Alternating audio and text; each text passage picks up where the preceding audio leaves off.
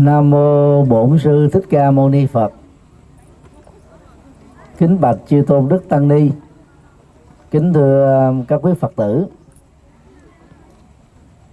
Chúng ta đang ngồi tại khu vực tháp uh, kỷ niệm lễ quả thiêu của Đức Phật sau khi ngài uh, trút hơi thở cuối đời ở tuổi 80 tại vườn rừng à, uh, Ta La Sông Thọ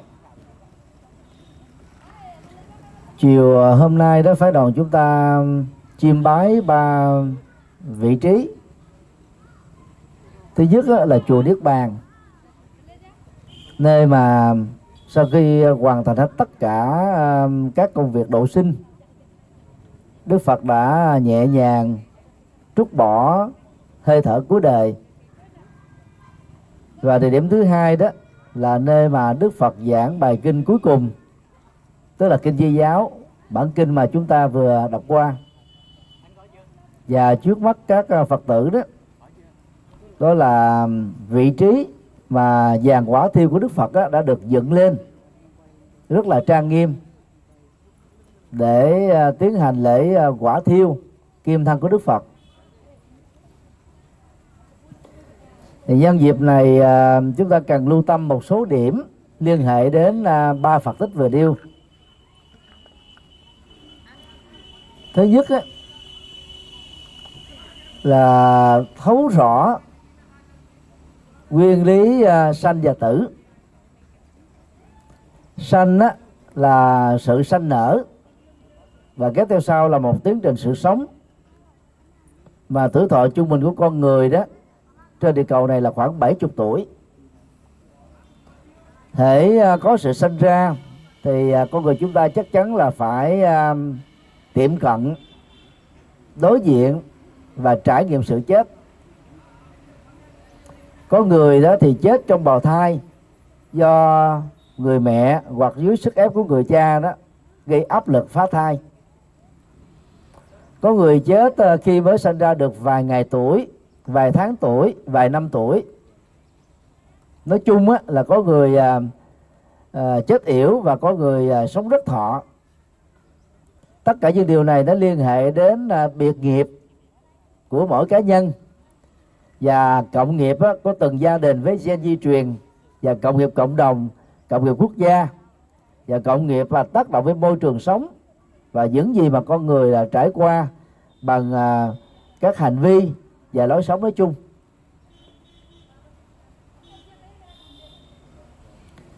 Những người à, tu học Phật đó cần phải thấy rõ chết đó, là tiến trình tất yếu khi mà quá trình của sự sống đó đã kết thúc cái con đường của nó. Đối với đức phật đó, thì à, sự sống và chết của ngài đó diễn ra trong à, khoảng thời gian 80 năm. So với à, thời đại của đức phật, tức là thế kỷ thứ sáu trước tây lịch đó, sống 80 tuổi là đại thượng thọ. Vì à, tuổi thọ trung bình vào thời Đức Phật là khoảng 50 tuổi thôi. Do con người à, à, thiếu à, cái an toàn thực phẩm thiếu các cái dịch vụ y tế thiếu các phương diện chống nóng chống lạnh thiếu các tiện ích của cuộc sống. Đức Phật sống được 80 tuổi đó phải nói đó là một cái sự kiện rất là hiếm có nhờ Đức Phật mỗi ngày đi thiền hành trung bình là vài cây số. Đức Phật thực tập ngồi thiền hít thở sống gần với thiên nhiên. Đức Phật sinh ra ở vườn rừng à, Lâm Tỳ Ni. Đức Phật thành đạo ở à, vườn rừng Bồ Đề Đạo Tràng. Đức Phật chuyển pháp luân ở vườn rừng Nai. 45 năm hoàng pháp á, ngày nào Đức Phật cũng thuyết giảng dưới rừng cây và trút hơi thở cuối đời là ở vườn rừng ta la sông thọ. Tức là ở khu vực này. Ngày xưa đó là vườn rừng à, của giống cây đó là vàng ná. Nó tự động chẻ hai như thế này. Bây giờ thì à, là khu dân cư ra thời đức phật đây là một cái nơi rất là hoang vắng, hẻo lánh. Làm chủ được quy luật sống chết, cho nên đức phật đã tiên đoán được năm tám chục tuổi ngài sẽ qua đời. Tại thành phố uh, Vesali. Trước khi uh, vào mùa ăn cơm kiết hạ đó Đức Phật đã tuyên bố với tất cả các đệ tử của ngài là ba tháng sau kết thúc mùa hạ đó Đức Phật sẽ hướng về khu vực này và sẽ trút hơi thở cuối đời. Mùa ăn cư cuối cùng đó đó trở nên rất là quan trọng bởi vì à, các vị thánh tăng cao tăng các vị cao đệ của đức phật khắp nơi truyền miệng với nhau và họ tập trung về khu vực uh, uh, Vesali để nghe 90 ngày giảng cuối đời của Đức Phật. Sau mùa ân thư thì Đức Phật bắt đầu hướng về Kusinaga này và dừng lại tại đây đó thì à, đức phật độ một ông già giai cấp cùng đinh đó là tu bạc đà la. Và sau đó đức phật nhận à, một à, bát cơm cuối cùng của một cư dân làng thuộc giai cấp cùng đinh để gieo hạt giống phước lành cho ông ấy. Sau khi à, nhận bát cơm cuối cùng đó đó, đức phật bị chột dạ bữa cơm cuối cùng đó rất là đơn giản vì là một người cùng đinh. Không có kiến thức về an toàn thực phẩm. Người phát tâm cúng dường đó là hái nấm heo rừng ở tại khu vực này. Và chẳng may đó là nấm heo rừng độc. Cho nên đó là hoành hành bao tử đức phật. Có lẽ đó là chứng bệnh ung thư bao tử. Hoặc là một cái uh, độc tố tác động đến bao tử cho nên mấy ngày sau đó là đức phật đã qua đời. Dầu à, là bị đau đớn như vậy ở địa điểm thứ hai Mathakua nơi mà chúng ta vừa đến uh, chụp ảnh lưu niệm Đức Phật đã giảng bài kinh cuối cùng đó là kinh Di giáo mà mình mới vừa đọc qua. Trước đó, đó thì đức phật giảng bài kinh đại bắc niết bàn mà theo văn hệ bali đó khoảng 50 trang. Còn theo phật giáo đại thừa đó, thì kinh đại Bái Đức bàn là khoảng à, 800 trang. Tóm tắt hết toàn bộ hệ thống triết học, đạo đức học, xã hội học và giải thoát học của Đức Phật. Trong suốt 45 năm mà Đức Phật đã truyền bá cho cuộc đời, hoàn toàn miễn phí.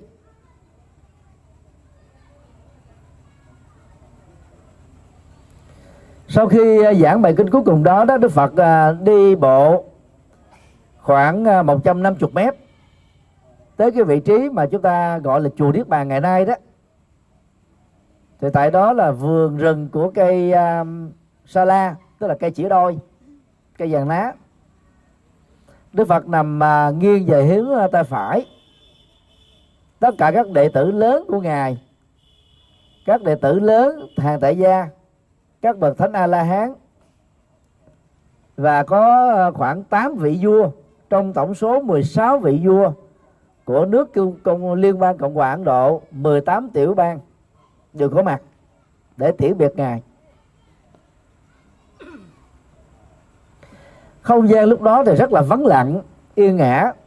Tiếng uh, chim kêu hót ờ, uh, liếu lo đường cái không khí rất là buồn bã vì có lẽ như là chuẩn bị tiễn biệt bậc đại giác thế tôn, vĩnh biệt của đời này. Trong ờ, kinh đề bát niết bàn ờ, có ờ, mô tả những cái chi tiết mà chúng ta cần phải quan tâm. Đó là vì độc tố nhiễm vào bao tử, cho nên nó tạo ra một cái đau nhức rất là căng thẳng. Đức Phật kể lại cái kinh nghiệm của ngài vượt qua nỗi đau của cơ thể đó. Đó là Đức Phật nhập vào thiền thứ nhất, thiền thứ hai, thiền thứ ba, thiền thứ tư. Cho đến thiền thứ tính là xả niệm thanh tịnh, tức là vô hiệu hóa toàn bộ ý niệm, thái độ, tâm tư, nhận thức, cảm xúc, để không còn cảm nhận gì về đau nhức ở trên cơ thể đang diễn ra diệt thọ tưởng định nó giống như là thuốc mê. Thuốc mê thế thì não chúng ta ngưng hoạt động. Cái cảm giác đau đó không đưa về thần kinh trung ương. Còn đây đức phật nhập loại thiền định đó, đức phật đó vẫn thấy biết mọi việc đang diễn ra xung quanh, nhưng mà vô hiệu hóa cái đau. Và đức phật đã làm 28 lần như thế. Tức là chín loại thiền định từ loại này đến loại kia để mà vượt qua cơn đau mấy chục ngàn à, đệ tử của ngài ngồi xung quanh đó không bao giờ có cảm giác rằng là đức phật đang trải qua cái cơn đau đâu. Thỉnh thoảng đó, người ta nhìn thấy đức phật đó là trở tư thế.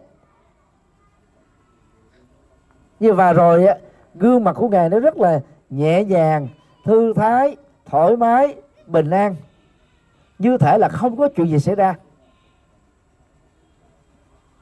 Cái đó Phật giáo gọi là làm chủ sự sự chết nhờ cái sống an nhiên.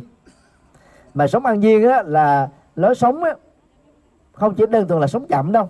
Vì sống chậm nó chỉ nói về cái cường độ của sự sống chậm hơn những người hối hả vội vã nhanh chóng. Mà ở đây đó cái chất lượng cuộc sống đó, đó là bình an vì Đức Phật đã đạt được niết bàn rồi. Cho nên đó tư thái của ngài đó rất là nhẹ nhàng thoải mái thảnh thơi trên gương mặt, qua nhan sắc, thái độ, biểu đạt, cử chỉ, lời nói và cái sự nằm của Đức Phật đó đó là hoàn toàn nhẹ nhàng và an lạc. Sự khác nhau giữa bậc giác ngộ chứng đạo và chúng ta hàng phạm phu là nằm ở chỗ này. Hay nói cái khác đó, là bậc giác ngộ không thoát ra khỏi cái đau nhức của cơ thể đó là do tiến trình của sự già với bệnh tật chi phối. Cho nên là các quý phật tử mà mới bắt đầu vào cổng chùa đó, thỉnh thoảng vẫn còn thói quen gì? Đến đến chùa chỉ có lại phật, cầu nguyện phật, gia hộ cho mình bình an thôi.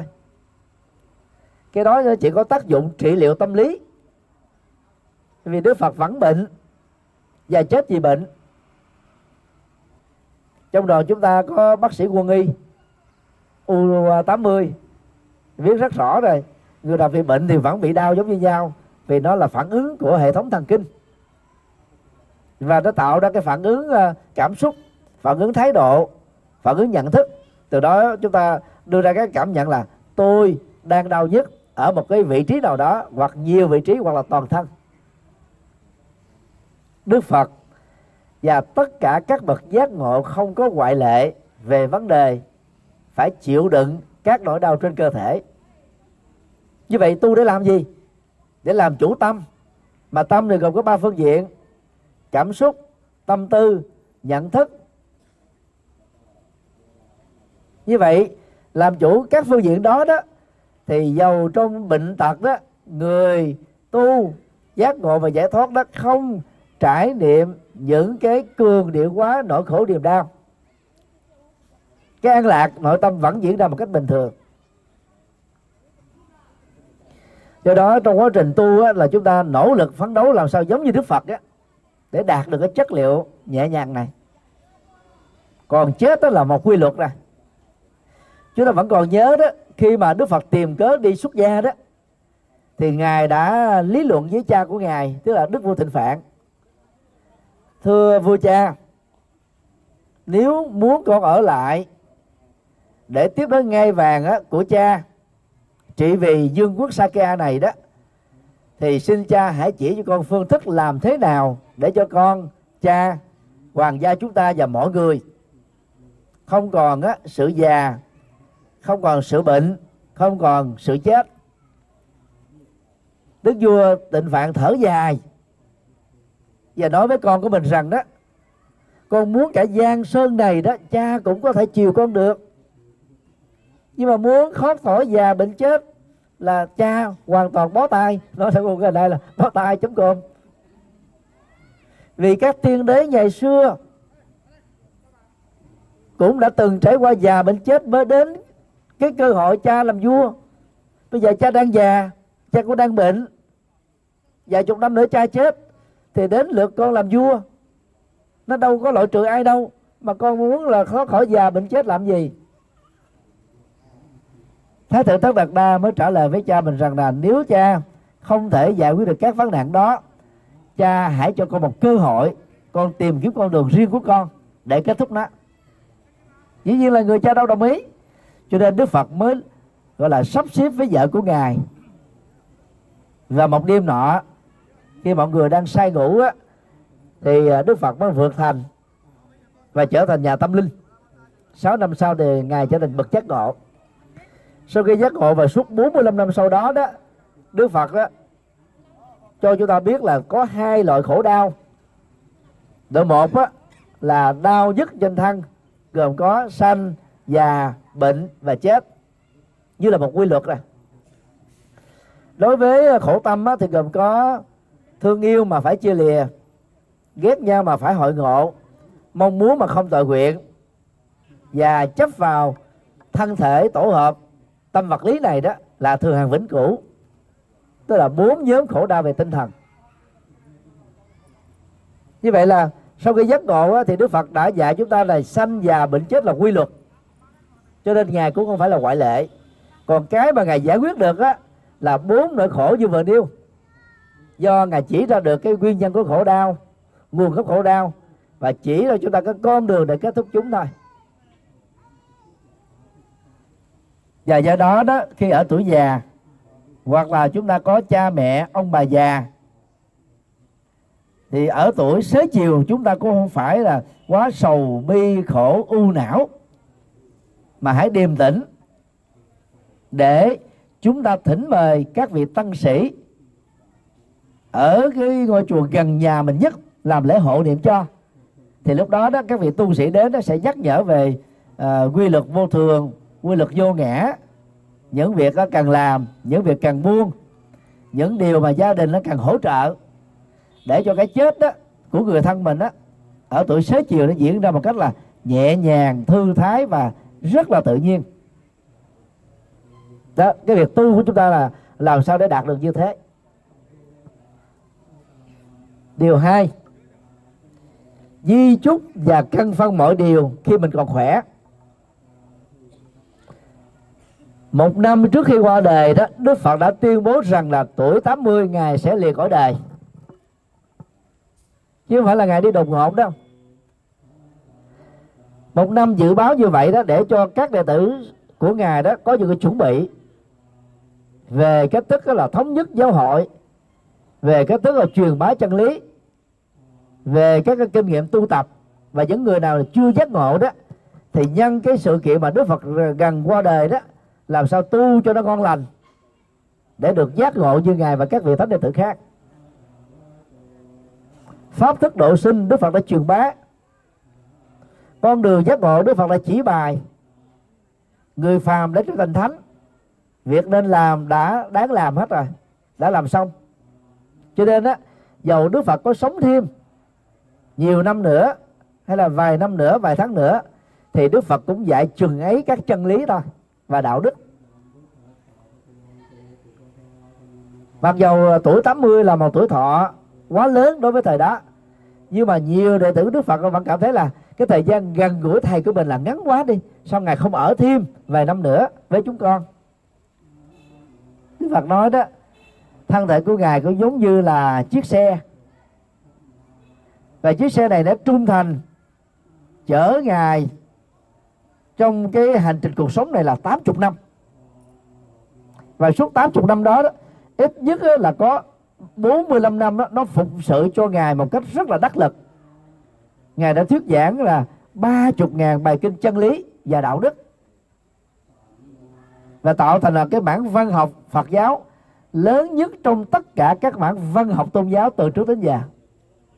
Khoa học nhất bài bản nhất và đề cao nhân phẩm của con người nhất giúp con người những cái kỹ năng phương pháp phương châm để vượt qua tất cả những bế tắc nỗi khổ niềm đau mà con người đang đối diện phải. Và ba tháng uh, mùa hạ cuối cùng đó thì Đức Phật cũng đã tuyên bố thêm một lần nữa rằng ngài sẽ qua đời để thôi thúc mọi người ráng tu ráng làm và mấy ngày trước khi qua đời, Đức Phật đã giảng kinh Đại Bát Niết Bàn, hơn 700 trang. Rồi kinh di giáo mấy chục trang. Nhắc nhở mọi thứ như chúng ta đã thấy nè, nhắc nhở về à, đạo đức của người xuất gia, đạo đức của người tại gia, vai trò của trí tuệ, giá trị của cái tâm à, xấu hổ cá nhân và xấu hổ xã hội, nỗ lực siêng năng phấn đấu không ngừng cho con đường cao thượng, lý tưởng cao quý, sự nghiệp chân chính tất cả những gì mà cần làm đó, cho đệ tử của ngài đó, thì những giờ phút cuối đời đức phật đó đã lặp lại hết cho chúng ta. Và quan trọng đó là đức phật đã nhắc lại bài kinh đó là tứ thánh đế. Không phải tình cờ mà đức phật nhắc lại cuối cùng đâu. Vì sau khi giác ngộ bài kinh đầu tiên mà đức phật thuyết giảng cho năm người bạn đồng tu đó là kinh tứ thánh đế, còn được gọi là kinh chữa pháp luân. Hôm qua tại lâm thị ni đó thì à, tôi đã giới thiệu khái quát. Về bài kinh này qua bốn bước. Bước một á, là thừa nhận nỗi khổ niềm đau là một hiện thực. Nhờ đó đó, chúng ta đó mới có bản lĩnh là giáp mặt với cuộc đời, đối diện với cuộc sống. Để tránh ba thái độ tiêu cực. Cường điệu quá, nỗi khổ niềm đau. Vì như thế đó là làm cho mình bị khổ đau nhiều hơn. Phớt lờ nỗi khổ niềm đau vì như thế đó là liều mạng, khổ đau theo đó phát triển nặng hơn. Đào tẩu khỏi khổ đau, vì như thế là thiếu trách nhiệm. Đào tẩu có nghĩa là mình trốn tránh cái trách nhiệm, chịu đựng đó giải quyết đó thế thôi. Và khi mà vượt qua được ba cái đầu tư cực này đó, thì đức phật dạy chúng ta là phải phân tích coi cái khổ, cái đau, bất hạnh của mình, của người thân, của mọi người đó, là nó phát xuất từ cái nguyên nhân nào có khi là, là từ lòng tham lam có khi là do tâm giận dữ có khi là do sự si mê có khi là do cố chấp có khi do hai trong bốn ba trong bốn bốn trong bốn. Hoặc là những thái độ phát sinh từ bốn cái nhóm chính này. Nếu chỉ dừng lại tại đó thì à, người ta dễ chụp mũ đức phật là người gọi là bôi đen cuộc sống cường điệu quá khổ đau. Đức phật mới giới thiệu niết bàn tức là đỉnh cao nhất của hạnh phúc khi mà, nơi mà toàn bộ nỗi khổ niềm đau và nguyên nhân của chúng đã kết thúc. Niết bàn không phải là một cảnh giới. Niết bàn không phải là cõi phật. Niết bàn không phải là tây phương cực lạc. Niết bàn không phải là đông phương cực lạc.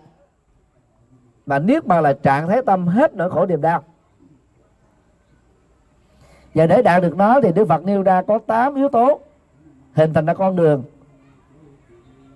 Bốn yếu tố đạo đức thì gồm có lời nói chân chính, hành động chân chính, nghề nghiệp chân chính, nỗ lực chân chính. Về à, nhóm thiền định thì gồm có hai. Đó là chánh niệm, tức là làm chủ, đi đứng nằm ngồi. Và chánh định đó, thực tập định, chuyển hóa đau khổ niềm đau. Về trí tuệ đó thì gồm có hai, tầm nhìn chân chính và tư duy chân chính.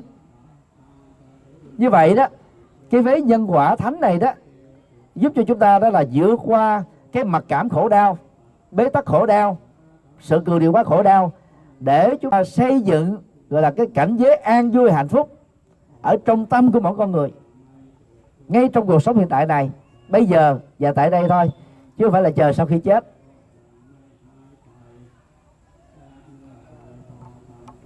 Và học theo Đức Phật đó thì à, ngay khi chúng ta đang còn khỏe việc nào đó.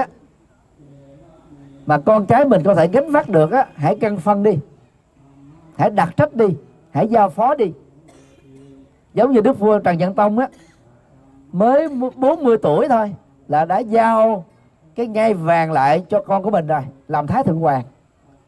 Có lẽ đây là một vị vua duy nhất trên hành tinh. Rút lui đó, làm thái thượng hoàng ở tuổi 40 để cho con của ngài lên làm vua. Như vậy là có hai cái đầu một cái đầu của vua trẻ và một cái đầu thái thượng hoàng.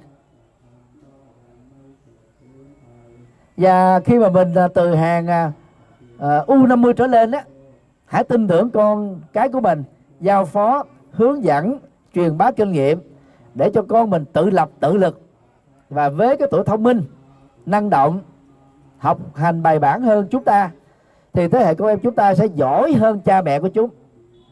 Chúng ta phải tính điều đó. Như vậy khi mình mình là truyền trao ở tuổi U50 đó, đến lúc mình đến U70 thì con cái của mình đó đã vững vàng như kiền ba chân rồi. còn những việc nào tế nhị thì chúng ta làm di chúc. Di chúc cho con trai, con gái, đồng điều hay là người nhiều kẻ ít tùy theo cái năng lực tùy theo cái đạo đức tùy theo phẩm chất của từng người là tùy cái nguyện vọng của mỗi cá nhân. Đừng nghĩ rằng là tôi sẽ sống thêm 50 năm nữa ba chục năm nữa hai chục năm nữa 10 năm nữa mà ý lại. Nhiều khi á, vô thường nó đến nhanh lắm. Một tai nạn giao thông một cách bất cẩn trong lao động một thiên tai. Là mình có thể trở thành là người thiên cổ rồi. Rồi khi mình chết rồi đó thì các cái nguyện ước chân thành mà chưa kịp làm là không còn cơ hội để làm nữa. Dẫn đến tình trạng là gì? Con cháu rơi vào sự tranh chấp. Từ đó là anh em bà con quyết thống là trở thành là kẻ thù không đội trời chung. Cho nên đó là chịu khó đó chúng ta là cân phân, di chúc, phân chia đồng điều. Và làm phật tử rồi đó thì à, chúng ta không nên kẹt vào cái cái tình thân quyết thống lệ nhóm quyết thống nữa giống như các tỷ phú hiện nay bao gồm mà Bill Gates, Warren Buffett và một số vị khác. Sở hữu như à, Bill Gates là khoảng chín mươi mấy tỷ Mỹ Kim. Warren Buffett là sáu mấy tỷ Mỹ Kim. Thì họ di chúc á, cho con em của họ một phần trăm thôi. Riêng Warren Buffett tức là kêu gọi con em của họ là không nhận tiền đó. Toàn bộ tiền của họ đó là cúng dường vào cái quỹ từ thiện lớn của hai vợ chồng Bill Gates, Melinda. Để mà nó nó nó đóng góp vào những cái công ích xã hội, những cái công trình nghiên cứu sức khỏe, chăm sóc cộng đồng, rồi à, giảm đi cái hâm nóng toàn cầu và nhiều cái công trình công ích khác. Đó là biết vượt qua cái chấp ngã sở hữu mang tính huyết thống mà tôi tạm gọi là lợi ích nhóm huyết thống chứ lợi ích nhóm phần lớn chúng ta chỉ gắn kết với nhóm chính trị thôi. Để ờ, tư quyền đặt lệ về các quyền lợi kinh tế. Nhờ cái lách luật nhờ cái vị trí xã hội và chính trị mà những người đó đang có thôi. Còn nhóm huyết thống á chúng ta bị dướng kẹt nhiều hơn. Thì nhiều khi kẹt vào à, tình à, máu mủ á chúng ta quên đi nỗi khổ niềm đau của những người xung quanh. Và mình nghĩ là mình không cần có phải trách nhiệm gì để lo quan tâm, giúp đỡ để cho họ vượt qua nỗi khổ niềm đau. Và học theo Đức Phật á, mình phải tập cái thói quen đó vượt qua những cái giới hạn này. Sắp xếp mọi thứ đâu rõ ràng. Giả sử vô thường đến á, chúng ta tái sanh rất là nhanh. Vì mình đâu còn luyến tiếc gì, lo lắng gì, tiếc nuối cái gì nữa đâu. Mọi thứ đó đâu, nó rõ ràng hết rồi, bài bản hết rồi, hệ thống hết rồi.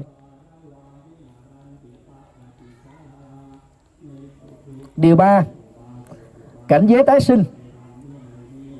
Trong à, hai ngày qua đó trên ba xe một hai ba thì à, xe nào cũng có phật tử à, muốn tìm hiểu về sau khi chết đó người thân đó của họ là sanh về chỗ nào.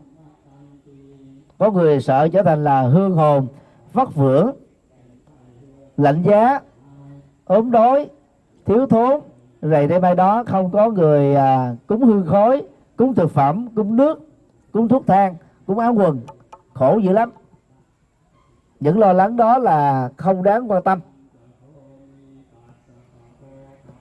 Phật giáo nguyên thủy đó phản ánh đúng lời dạy của Đức Phật. Khi cho rằng là sau khi chết đó, khoảng một vài tích tắc thôi. Tâm thức của con người là thoát ra khỏi cơ thể. Lập tức có mặt ở trong bào thai có mặt ở trong một cái phôi thai hình thành ra một mầm sống mới.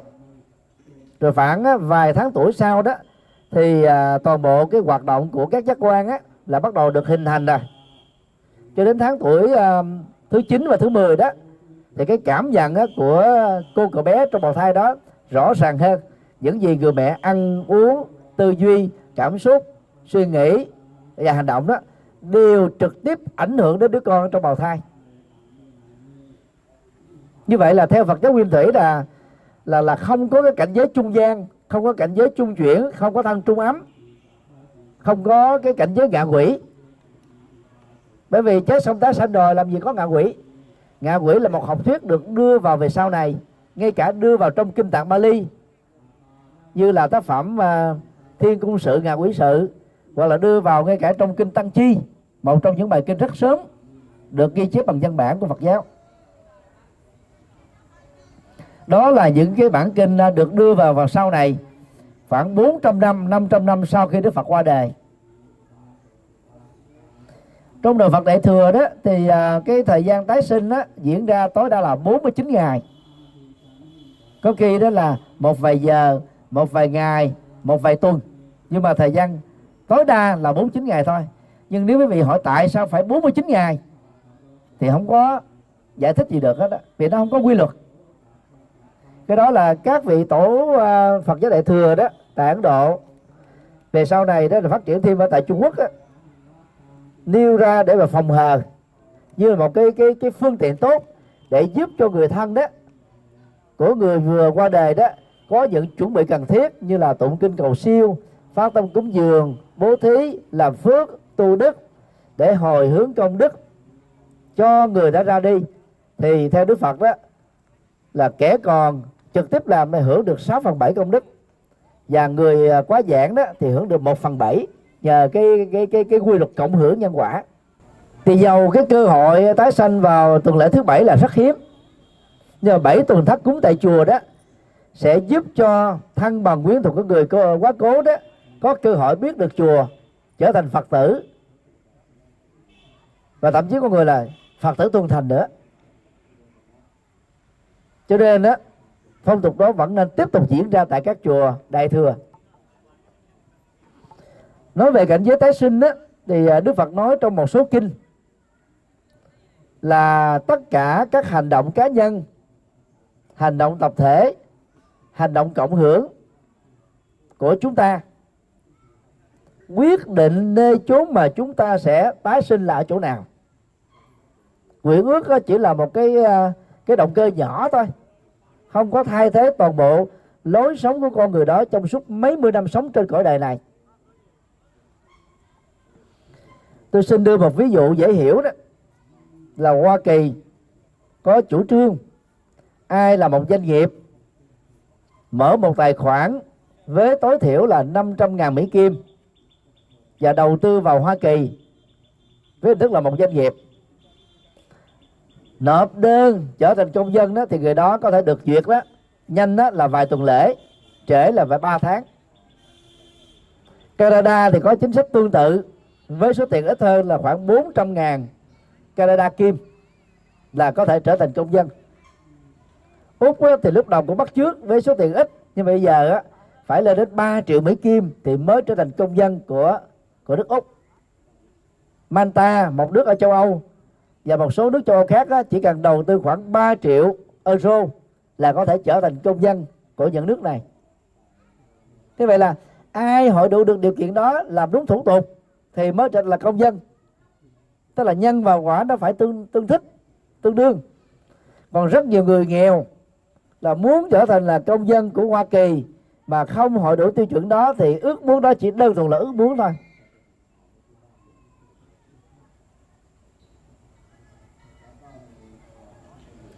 Ờ, còn Phật giáo Trung Quốc thì hơi cường điệu cho rằng đó là cận tử nghiệp tức là những cái hành động tư duy lời nói ở cuối đề đã quyết định cảnh giới tái sanh. Cái đó là hơi cường điệu. Toàn bộ sự sống mấy chục năm quyết định. Còn cái ý muốn cuối đời đó chỉ tác động thôi chứ không thể thay thế được cái cảnh giới tái sanh được. Thì thông thường nếu chúng ta gieo trồng à, phước báo ở mức độ trung bình tức là làm uh, năm điều đạo đức Phật dạy không giết người bảo vệ hòa bình không trộm cắp chia sẻ sở hữu không ngoại tình chung thủy vợ chồng không uh, dối gạt nói lời có lợi ích không ma túy rượu và giữ cơ thể để khỏe mạnh để phụng sự cho người thân và xã hội.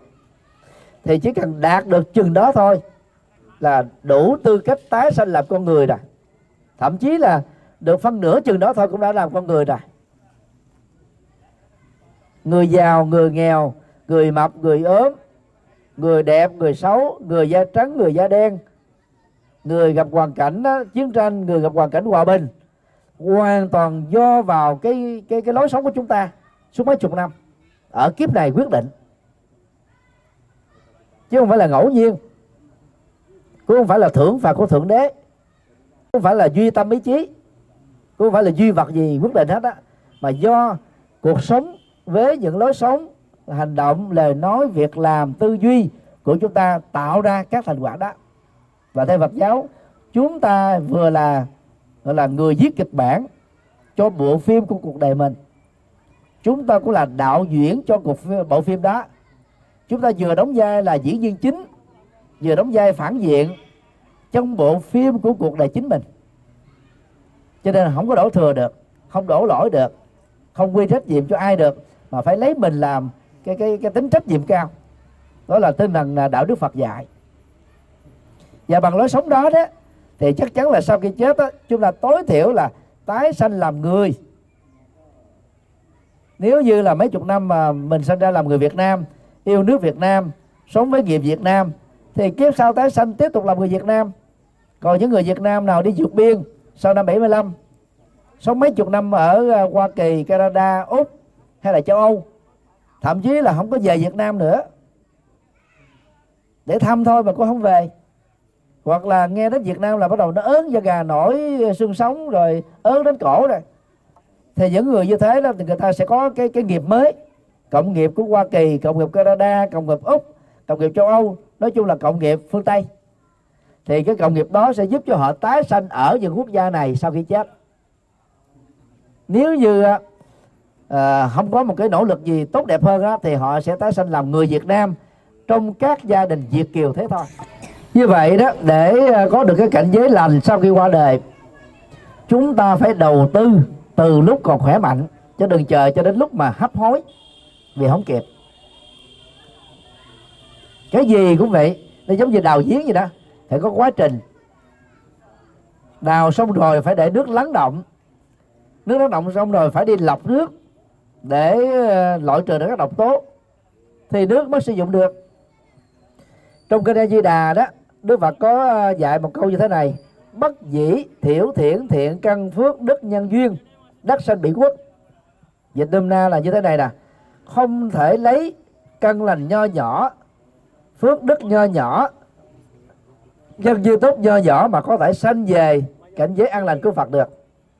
Đảo ngược cái lại thì chúng ta, ta thấy như thế nào phải căn lành lớn, công đức lớn, nhân duyên tốt lớn thì mới sanh về tây phương. Căn lành lớn đó là hết tham ái, hết sân hận, hết si mê, hết cố chấp. Công đức lớn đó là vạn thiện công đức làm phật sự, làm từ thiện xã hội. Nhân duyên tốt lớn là mình là giúp đỡ mọi người, dẫn dắt mọi người với tư cách là con chim đầu đàn. Và ngoài ra thì cái A Di Đà còn mô tả có hai yếu tố khác. Đó là quán pháp âm. Tức là mình à, phải à, lấy dữ liệu của ta bà làm chánh nhân để xây dựng tịnh độ hiện tiền.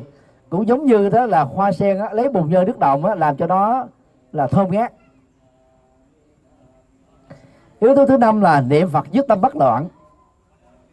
Nhưng mà rất tiếc á, là các pháp sư tịnh độ tông á, bỏ đi bốn yếu tố đầu phát triển yếu tố thứ năm thôi và đề cao cái vai trò tha lực của đức phật a di đà là sai lầm.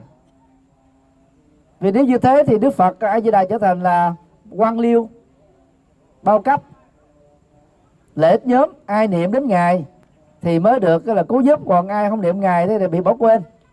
Thì còn gì là đức phật nữa? Đang khi kinh ờ, a di đà đức phật nói rõ, công đức lớn, căn lành lớn, nhân duyên tốt lớn, pháp âm lớn và nhất tâm bất loạn thì đó là năm tiêu chí để giảng sanh tây phương. Như vậy, ai mà không hội được được năm tiêu chí này đó, mà cứ niệm phật, cầu nguyện lại phật không thì không đủ đâu. Thì tâm lúc đó chỉ được an lành thôi. Và cái chết nó diễn ra nhẹ nhàng, thư thái, thoải mái, bình an hết. Còn cảnh giới tái sanh đó, là do toàn bộ các công đức thiện và các cái phước thiện của chúng ta quyết định lấy. Phải nhớ điều này, để chúng ta không rơi vào mê tín dị đoan. Chúng ta không có mừng hụt. Phải tu một cách nghiêm túc tu có trách nhiệm tu bài bản tu hệ thống. Chúng ta là tự cứu độ chính mình như đức phật đã nói trong kinh pháp cứu đó. Trong à, bóng đêm à, khổ đau, mỗi người hãy tự mình thắp đúc lên mà đi. Trong đại dương lưng hồi, mỗi người hãy tự mình lội vào bờ giải thoát. Mỗi người hãy làm hải đảo tự thân. Đức phật chỉ là bậc thầy trên nguyên tắc thôi. Đức phật không làm thế cái việc đó cho chúng ta được như vậy đó ai đã cường điệu rằng là chỉ cần có một ban hộ niệm có một thầy một sư cô hộ niệm á thì mọi khổ đau kết thúc người đó sẽ được tái sanh tây phương qua các cái điềm lành như là à, ánh sáng hào quang xuất hiện rồi mùi thơm là phản phất à, gương mặt hồng hào cơ thể mềm mại. Cái đó chỉ là dấu hiệu của cơ thể thư thái nhờ tâm thư thái bình an. Tác dụng của hộ niệm là ở chỗ đó chứ nó không thể nói được cái cảnh giới tái sinh. Chúng ta phải dựa vào phật. Mà phật nói rất là rõ các cái tiêu chí. Còn mình cứ đưa cái quan điểm cá nhân mình vào, xong rồi mình nói là là phật dạy vậy, đạo phật dạy như vậy là sai lầm. Từ đó nó dẫn đến một cái tình trạng là rất nhiều người tu lơ tơ mơ. Chỉ có lại phật không, niệm phật không mà nghĩ là đã đủ rồi. Không có đủ gì hết. Lại phật thì có sức khỏe, có cái cái phước là được mọi người tôn kính. Niệm phật thì tâm được bình an với lại phật niệm phật không thể là có gia tài, có sự nghiệp, có thăng quan tiến chức, giàu sang, phú quý là thuận lợi đủ đầy. Muốn có những cái thành quả đó thì chúng ta phải gieo những chánh nhân, tạo ra nó. Đó là nhân quả.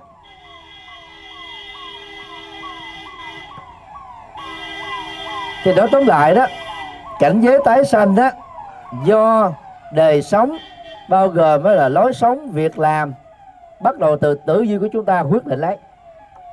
Chứ không có cái gì thay thế được. Thì đây là ba điều mà chúng ta ôm lại khi có mặt ở tại ờ, Kusinaga tên Đức Phật nhập Niết Bàn.